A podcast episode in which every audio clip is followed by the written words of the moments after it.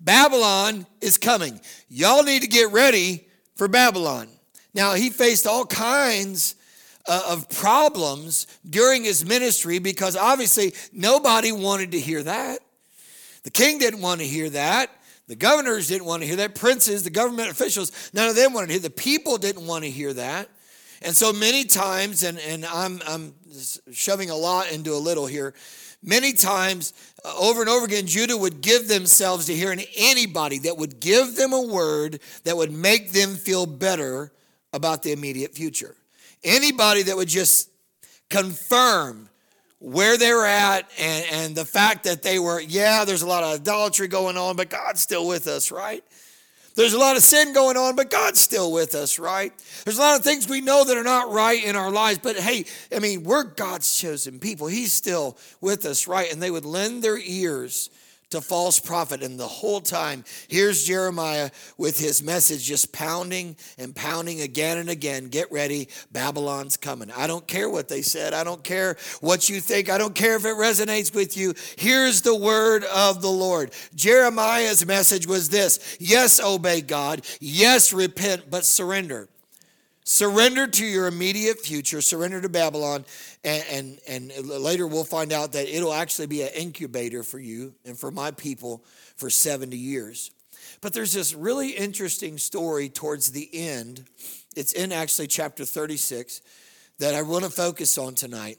This interesting story where, where God speaks again to Jeremiah, and he says that uh, here's what I want you to do. The word came to Jeremiah from the Lord saying this Take thee a roll of a book. And he said, I want you to write therein everything. Now, this is years later. This is a minute. Jeremiah prophesied to, Jer- to Judah over the course of five different administrations, five different kings. Okay, so so he's at the end of his ministry, and, and or towards it, and God says, take a roll of a book Find a scribe and write therein all the words that I have spoken unto thee against Israel and against Judah. I, I, can't remember what I preached like three weeks ago, so I don't even know how he did this. God had to just refresh it in his mind, is what I'm thinking. So, so he says, Write every prophecy that you prophesied against Judah and against all the nations from the day that I started speaking to you, from the days of Josiah, which was the first king, even unto this day. To the king then was Jehoiakim. It may be that the house of Judah will hear all the evil which I purpose to do unto them, that they may return every man from his evil way, that I may forgive their iniquity and their sin. So the heart of God is this Jeremiah, let's do this. Let's try it one more time.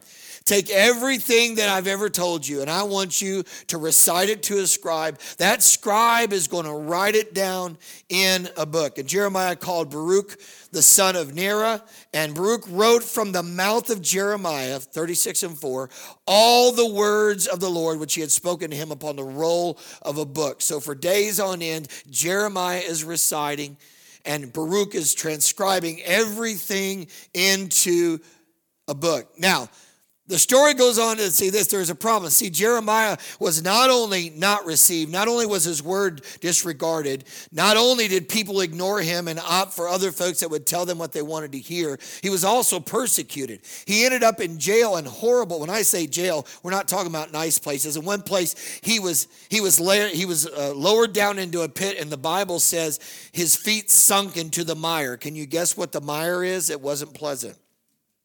So Jeremiah was not only, you know, ignored, he was persecuted. And at this point, he's in jail. He's not got the freedom to go anywhere. So he sends Baruch. He says, "Go and you read everything that I that I uh, spoke to you. Read that book in the temple.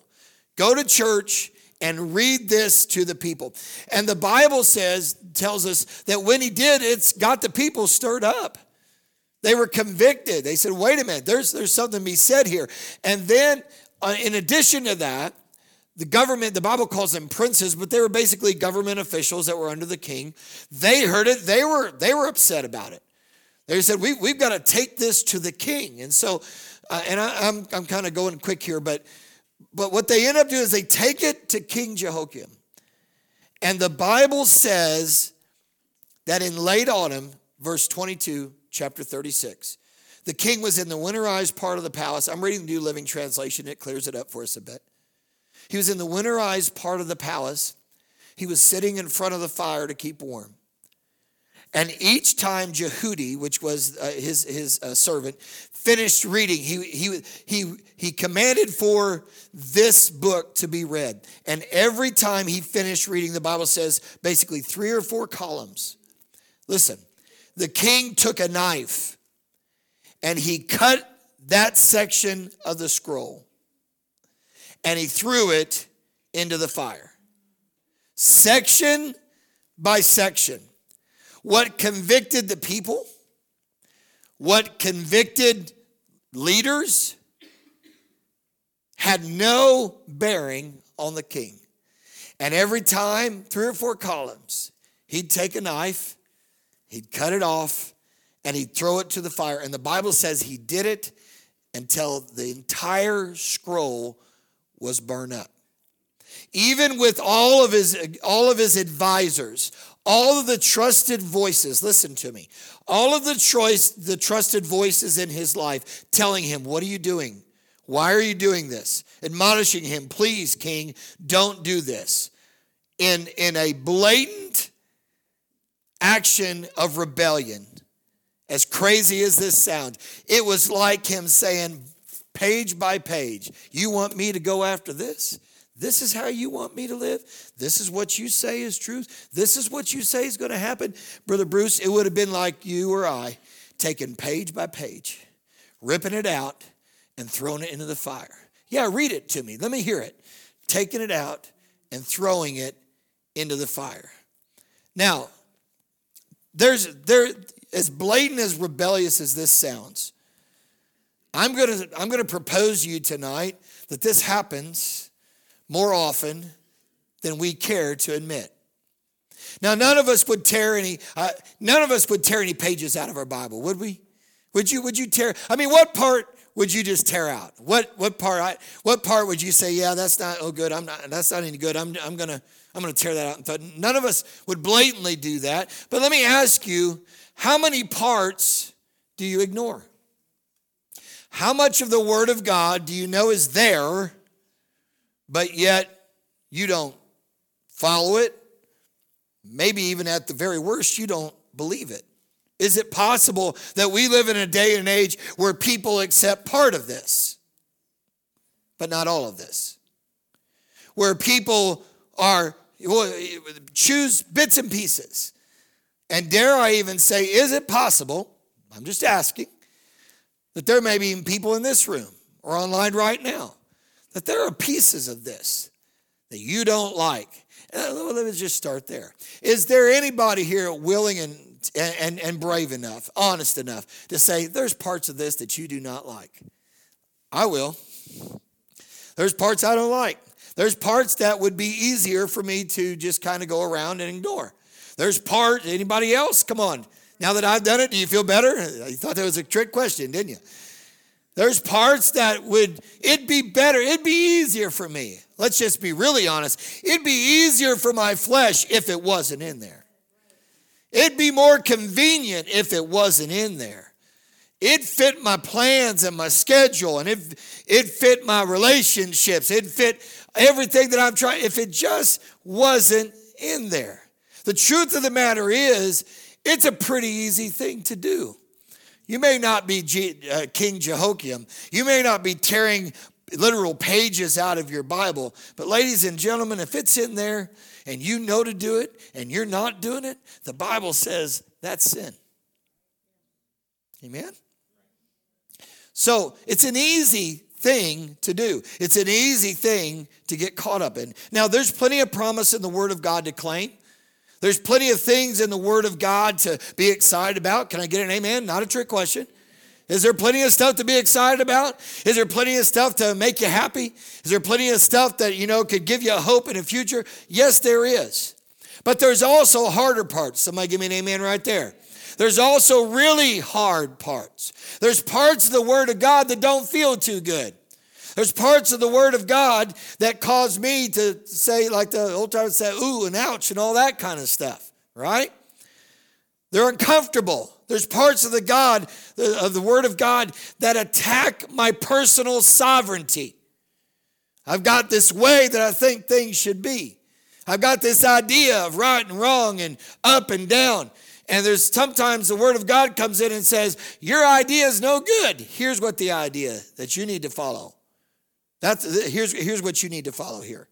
There's harder parts. I know this is not only possible, it is present. Paul dealt with this even way back in the New Testament. In Hebrews, he wrote, You have been believers so long now that you ought to be teaching others. Instead, you need someone to teach you again the basic things about God's word. You're not even doing the basic things, he said. He spoke to the church. That's pretty rough. You're not even doing the basic things. You are like babies who, who need milk and cannot eat solid food. Now, wouldn't that be nice if we could all just remain babies and just kind of drink milk all the time? That's all we needed, nothing else. I mean, that'd be kind of convenient, I guess. But the truth of the matter is, for for a baby, solid food is harder. I remember that's a, that's a big transition for a child to eat, to adjust to it, to, to be able to uh, digest. But we all understand now, hindsight. Anybody ever raised any kids? Is there anybody in this house that's raised any kids? Right? We understand that's a necessary time of growth. That's a necessary stage. If our kids are still drinking milk and that's it, when they're 9, 10, 11 years old, we're like, wait a minute, something's wrong. There's a, there's a part of development that is missing that needs to happen. It's necessary. So, so here's my question tonight and maybe the, the, the real application of all of what I'm going to say in the next few minutes. What happens with you when the Word of God gets hard for you?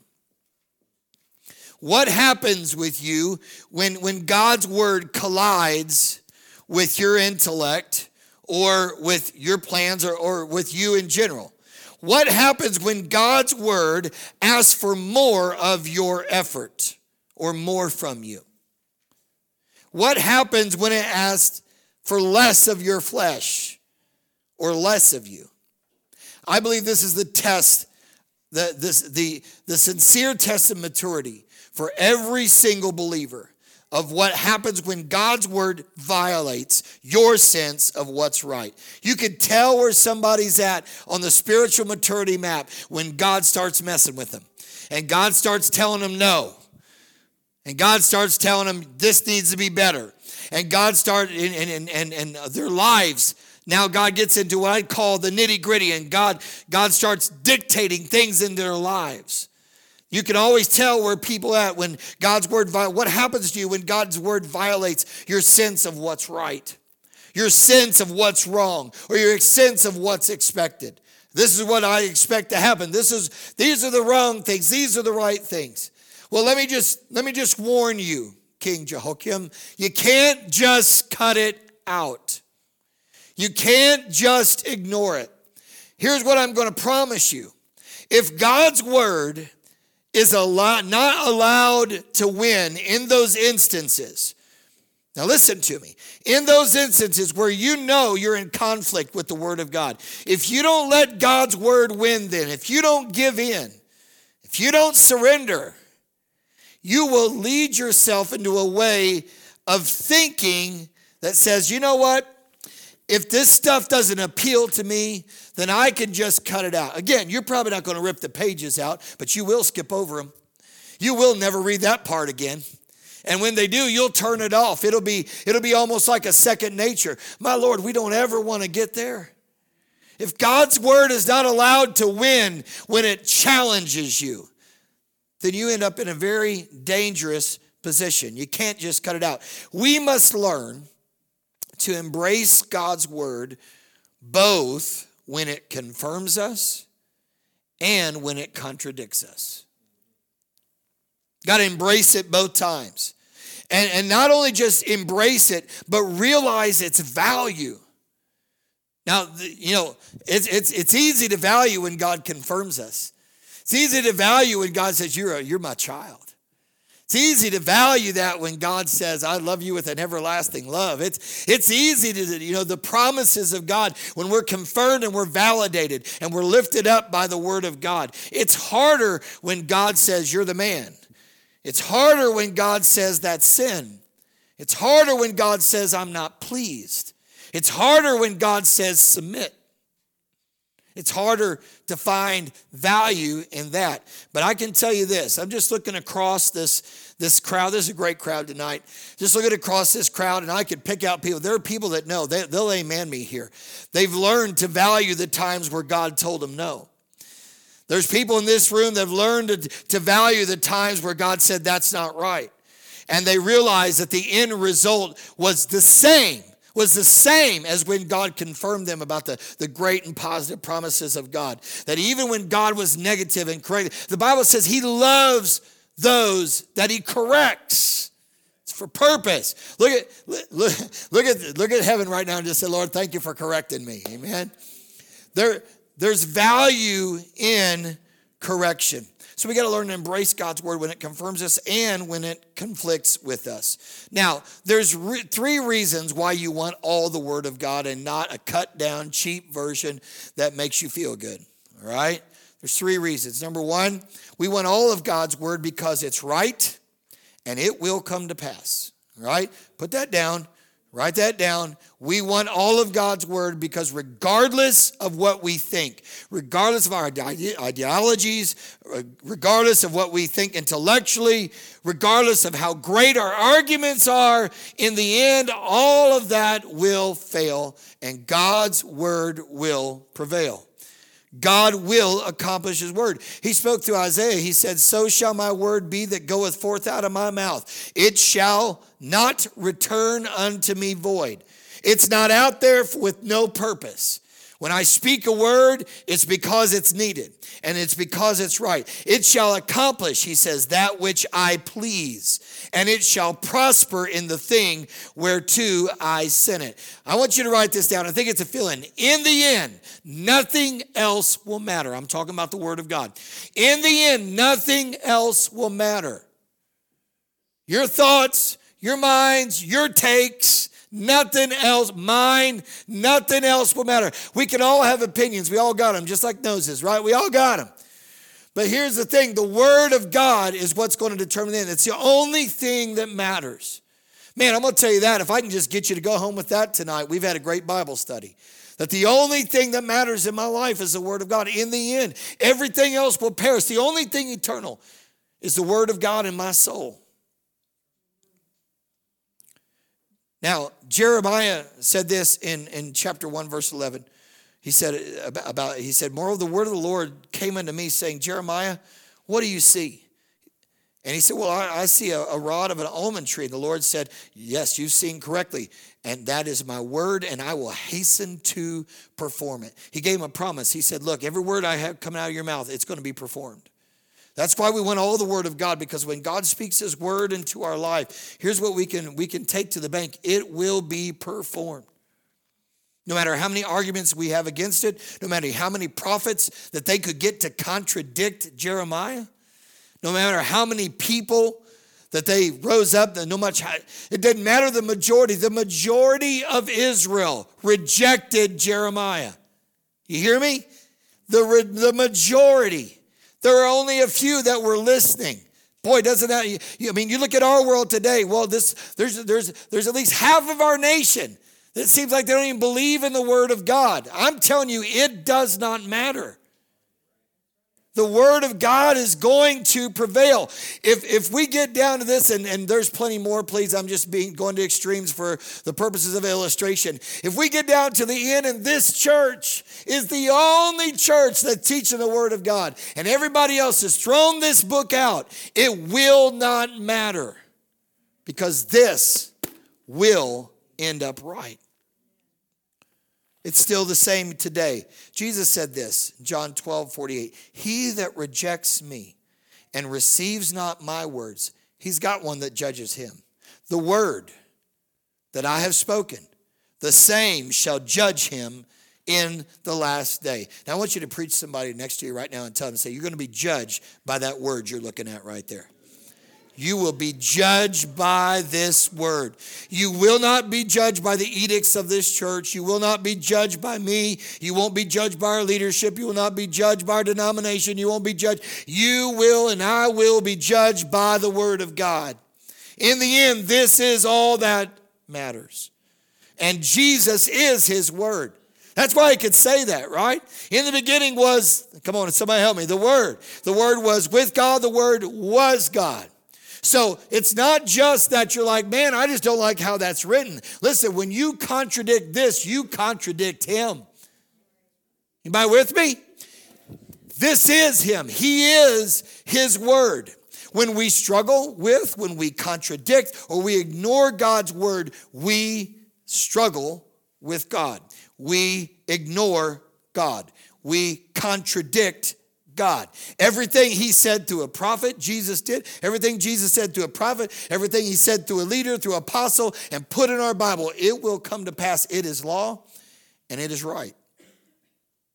Jesus spoke himself in Matthew 18. He said, For verily I say unto you, till heaven and earth pass, one jot or one tittle shall in no wise pass from the law till it be fulfilled. He said, not even a period is going to be laid aside. It's all going to be fulfilled.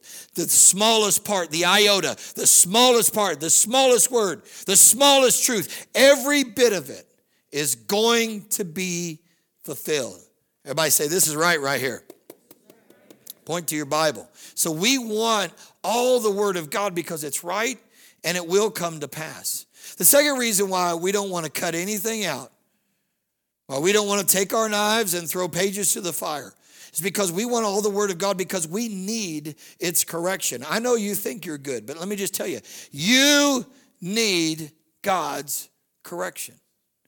I need God's correction. I'm going to tell you when I need it every day. I need it on a I need it on a daily basis. God's got to get in my face every single. I know the rest of you are very holy, but God's got to get in my face every day. In fact, I get real nervous if God's not challenging me in some way. You ought to get nervous if God's not challenging you in some way. I mean, you think about how far I mean, we're children of God, but you, we're talking just think about try so you can't even get it in your mind. But the comparison between him and us, how could there not be another step? to get closer to Him. How could there not be a day where we ought not to be getting better and greater and closer? If He's not challenging you every single day, you better check your ears, you better check everything around you because you may have lost connection. I think there's a challenge every day for every saint of God to move closer and higher in his word and in his service. Jeremiah was called the weeping prophet. We need all of its correction. Uh, well, let me just let me back up. I want you to think think think back to the, the reality of, of what Jeremiah was saying. He was saying, look, here's the deal, folks. You either surrender they, they were besieged by Babylon, and he was, he was praying, he was begging Judah to surrender to Nebuchadnezzar. He said, You either surrender or, or he's going to come in here and he's going to have no mercy and he's going to burn this place with fire. And only those that, that surrender and go into captivity are going to have hope. Now, can you imagine? Jeremiah knows this is the word of the Lord. This is the word of the Lord. This isn't just, uh, you know, I think this is right. This is God's word. He, he, he lamented over this message because he realized this was life or death. So he's called the weeping prophet. In fact, the best description I heard of him was that he was a tender man of steel. He was not afraid to speak the hard things of God, but he did it with a tender spirit and, and tears on his cheeks, so to speak. So, so God's will, what we can learn from that is, is God's will and word in our lives is more than just a nice or better. That's what Christianity has kind of painted God's word as. Hey, this is this is a live your best life. You ever heard that one, right? Live your best life for Jesus. And I'm not taking anything away that you should live as greatly and, and, and the best you can for God. But I'm just telling you, this life was never Jesus' focus. I mean, you go, don't take my word for it. You read through the teachings of Jesus in the Gospels. He did not focus on this word. In fact, he said, This, this is not my, this is not my kingdom. And he pointed them to eternal life. And so the mind of God is not just to make your life better. Although I want to, I always want to put this caveat in there: is there anybody that can say that life in Jesus Christ is not better than the life before? I need a, just a ton of amens right there. Absolutely. But even aside from that, that's just extra. That's icing on the cake. Salvation is what Jesus is about. It's eternal life. This is about eternal survival. And we've got to appreciate all the parts that get us there, not just the comfortable ones. Amen? We need all the things that God has for us that work together to get us to eternal life. The, the best I could do it I, I, is, is I think about a car. You know, the parts of the car that we really appreciate are not the parts that we can even, that, that, that, they're the parts that we can see. Like when you go buy a new car, very few of it, there's a couple of you, but very few of us like even open the hood. All right? We just assume that part's running. We look at the, the gadgets and, and we look, we sit down in it. Anybody sat down? Oh, this car is comfortable. Look, look at all the things I can I can do all this. We appreciate the things that we see, that we feel, and we experience. Oh, look how fast it goes. Oh, you know, just all these things. None of us we don't care about the greasy, grimy gears that are on the inside of that car. But I'm to tell you what, you let one of those greasy, you can tell I'm very technical when it comes to, you know, cars. You let one of those gears, you let just uh, the smallest part of a transmission go out. It's not, it's not pretty. It's covered in oil and grease. You let the smallest part of an exhaust system or the smallest part of an engine that you don't really even see, you let that go bad. You know what? Your seats don't matter anymore. I don't care if they were heated and cooled. None of that matters anymore. And so, a lot of times, eh, the reason I bring this up is I think a lot of people get this idea I need a vehicle that gets me to heaven that's got heated seats and it's got cooled seats. I need a power. Don't make me reach down there and actually have to pull up a lever and move that seat myself. Heaven forbid. Right? We want all these gadgets and all these comforts. And then when God starts moving the things that we cannot see, we, we don't appreciate that at all. But what we don't realize is some of the things that, that, God, that we want to just kind of sweep under the rug, God says those are the most important parts. Those are the most important parts. It's not the great blessing. Let me say it this way it's not that huge blessing of a house or a car or whatever He did for your life. That's not the greatest thing that God's ever done for you. Some of the greatest things that God's ever done for you is showed you where you were wrong. If you weren't, if you didn't know that, you couldn't be saved. You think about that. Think about it for a minute. You started at wrong. You started at a moment where you realized, look, this doesn't measure up to what God's saying. I got to do something. You started at correction. The greatest work of God in Bruce Melder's life was when he came in the middle of a Bible study to the realization, I'm not right with God. And God, in a moment of correction, turned him around. He did the same thing for every single one of us that have known the power of salvation in our lives. And so we've got to learn the correction part of God. Some of what is most foreign to us, some of what is most invasive to us, some of the Word of God that is most contradictory to our flesh is what makes this go for us. We can't cut any of it out. We need all of it.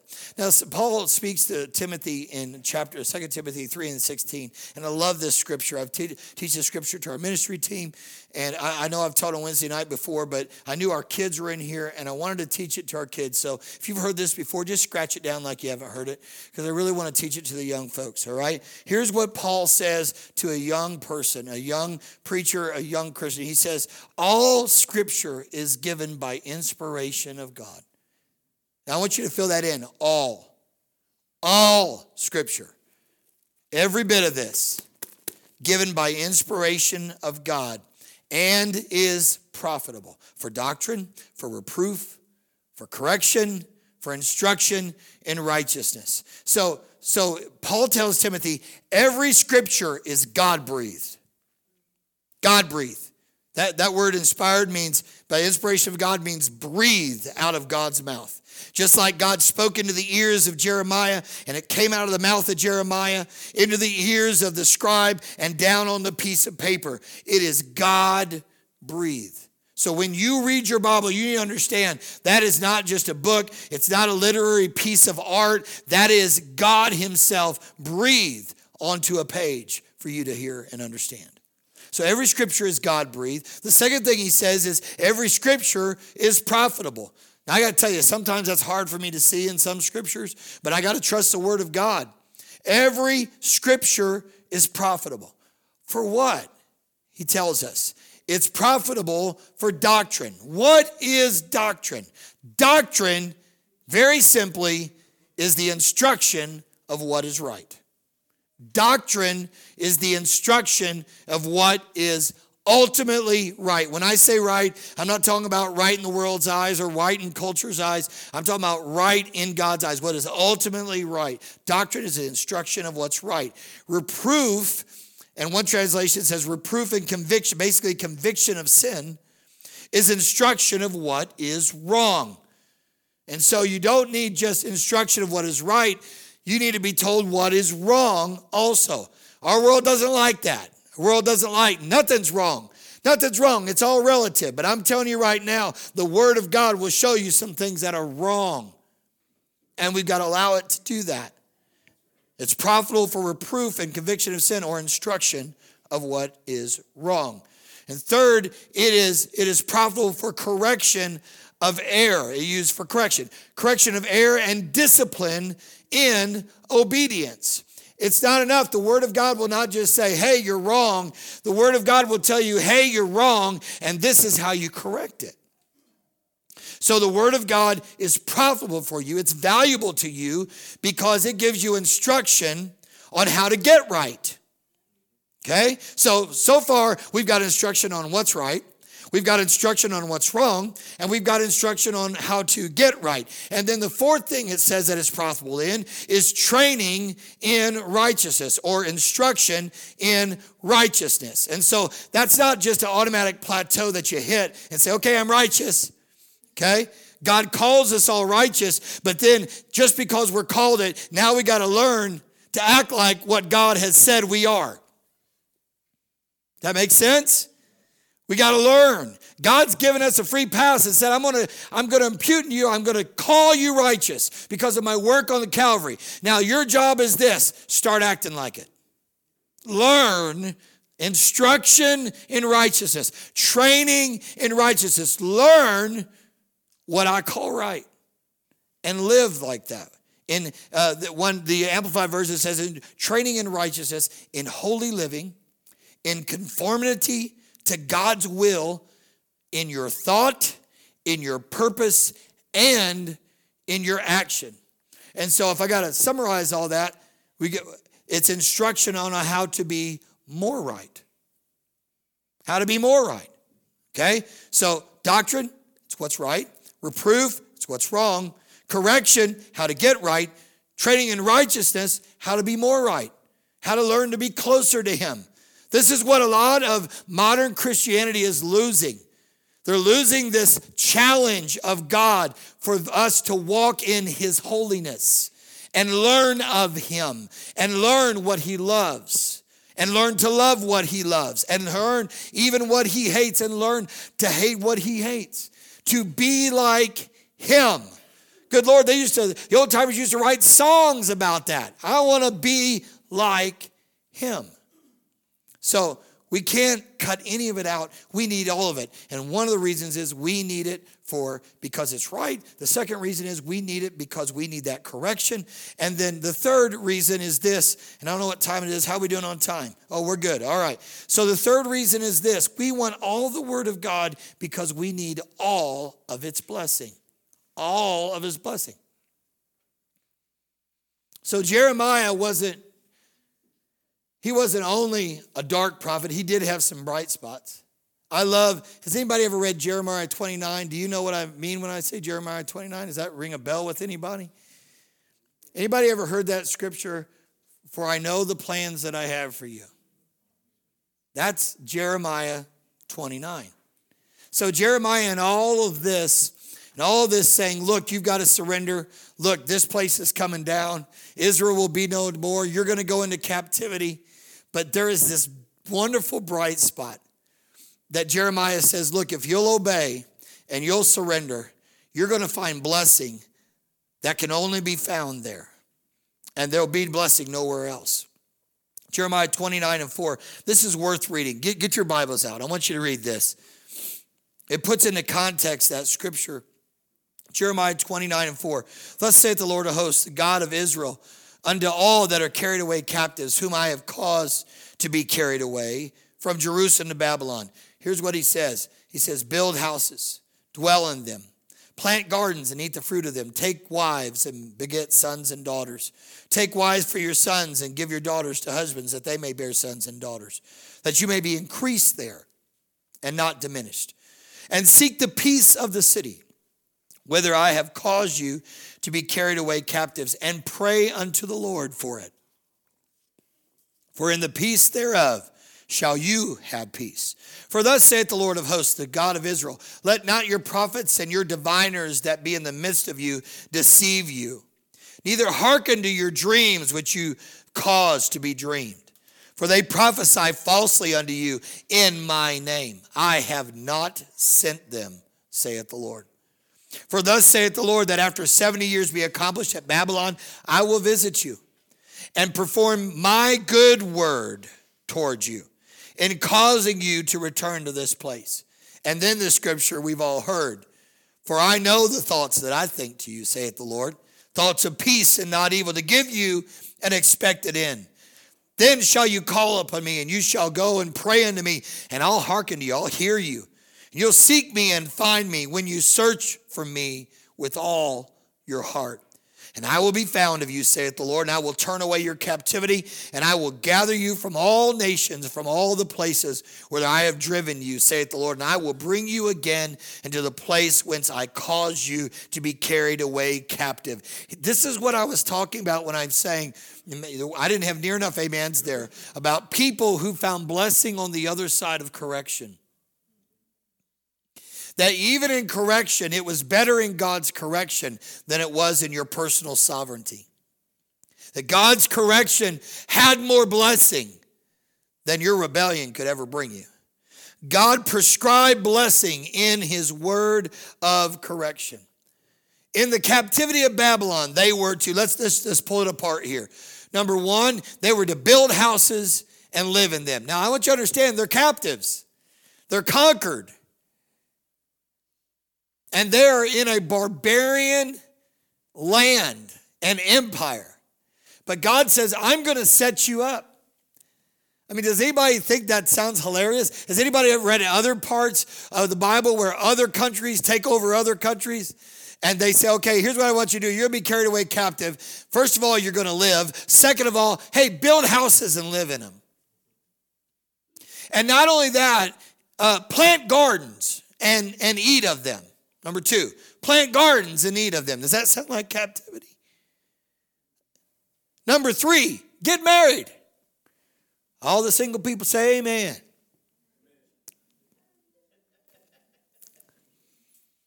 And after you get married, I want you to notice the order here. After you get married, have children. And then, number five, encourage your children to get married. So he said, have babies. Have, and then tell them to have grandchildren. Have babies, have grandbabies. He commanded them in captivity on the other side of his correction. Listen to me. He said, On the other side of your correction, you will increase, not diminish. And see, that's the problem we have with God's correction in life. We think God is taking away. We think that God is, is eliminating our fun. He's squashing the party. Listen, God, He said, I know my thoughts for you. They're not for evil, they're for good. On the other side of my correction, in, in what you're calling captivity, I'm telling you, there's increase. You won't diminish. Number eight, and they were commanded they should pray for where they were placed. And in the prayer of peace for that place, he said they would have peace because they prayed for the city around them. We need to pray for our city, folks. I don't know if you know that or not. We need. I know you probably do. Some of you don't like what's going on in America. There's about half America that doesn't either. All right, and it doesn't matter which side you're on. I'm just telling you, everybody's upset. But here's what the church ought to do. We ought to pray for the peace of God over our nation. And the Bible tells them and said, as you pray over your nation, it'll bring peace to you. Amen. So, so pray for where they were placed. And then they were warned that some would try to deceive them away from God's plan. He said, Don't listen to the false prophets because I have not sent them. So we've got to make sure that we, we filter the voices that come into our lives. And do they, do they line up with the Word of God? And if you don't know, then stop the voices and get in the Word of God. Did you hear what I said? If you don't know if somebody's if, if, if somebody's trying to give you spiritual advice or counsel and you don't know if it lines up with the word of God, then you need to cut the voice and you need to get in the word. Because in the end, voices won't matter. The word of God will. And if you don't know the Word of God well enough to discern whether a voice is from God, then you need to stop all the voices and you need to get into the Word of the Lord. Amen? So, so they were they were warned that some would try to deceive them away from God's plan. But they were also, lastly, they were promised that God's plan would bring them out of that captivity 70 years later. That he would gather from all the nations. We need all the word of God because we need all the word of God's blessing. So let me summarize tonight. God's word is hard sometimes. Amen. It doesn't all feel good. It doesn't all doesn't all confirm us. Sometimes it contradicts us. But we need it. And we need to learn to embrace it in both in both ways. We need it for its truth because it's going to come to pass. We need the word of God for its correction because there's a whole lot of heartache involved in avoiding hearing God's word. And we need it for its blessing because there is reward biblically proven reward for obedience to his word. I think it's all summed up. James, you know, James was a, a great pastor. He pastored a very, history says, pastored a large church in Jerusalem. Leader of the New Testament church. Wise man. Could be a little hard sometimes. I don't know if James, I don't know if y'all'd go to church here if James pastored you. You probably wouldn't put up with that. He was hard at times. But here's what he said He said, You know, you need to lay aside all your uncleanness, your rampant outgrowth of wickedness. You, you, you need to just throw that to the wind. And in an humble, gentle, modest spirit, receive and welcome the Word of God, which, when implanted and rooted in your hearts, contains the power to save your souls. I read that this afternoon. I said, that's how we're going to end Bible study tonight. I want to welcome and I want to receive this word of God. Even when it hurts, even when it helps, I want to value it and understand that this is what takes me to eternal life. Would you pray with me right now? Father, I thank you, Jesus, for your word. God, you've even you've put your word for us and in front of us to teach us of you. I thank you, Lord Jesus. We have this opportunity in your word to learn every single day more about you. I pray, Lord, that you would teach us tonight in our spirits. Let us have revelation, God, to understand how to embrace your word. Not just, Lord Jesus, in confirmation, but in correction, Lord. I pray in your name, God, that we would, that we would, yes, accept all the benefits and all the blessings, but all of the correction. God, that we would never lose sight, Lord Jesus, that your word will stand forever. And your word, Lord Jesus, is what's the way in which we should live our lives. I praise you for that today, God. Help us to know it, to learn it, and to live it. In Jesus' name. And everybody said, Amen. Amen. Thank you for coming to Bible study tonight. God bless you. Man, don't forget, I was said Friday, Saturday night, 6 to 8 o'clock. Bring some appetizers with you or snacks or whatever you want. And uh, let's have a great time together at the center. And then Sunday, don't forget, we're going to come together, have the Lord's Supper, great worship service. Going to hear the word of the Lord. We're going to have a great weekend. God bless you. Go in Jesus' name.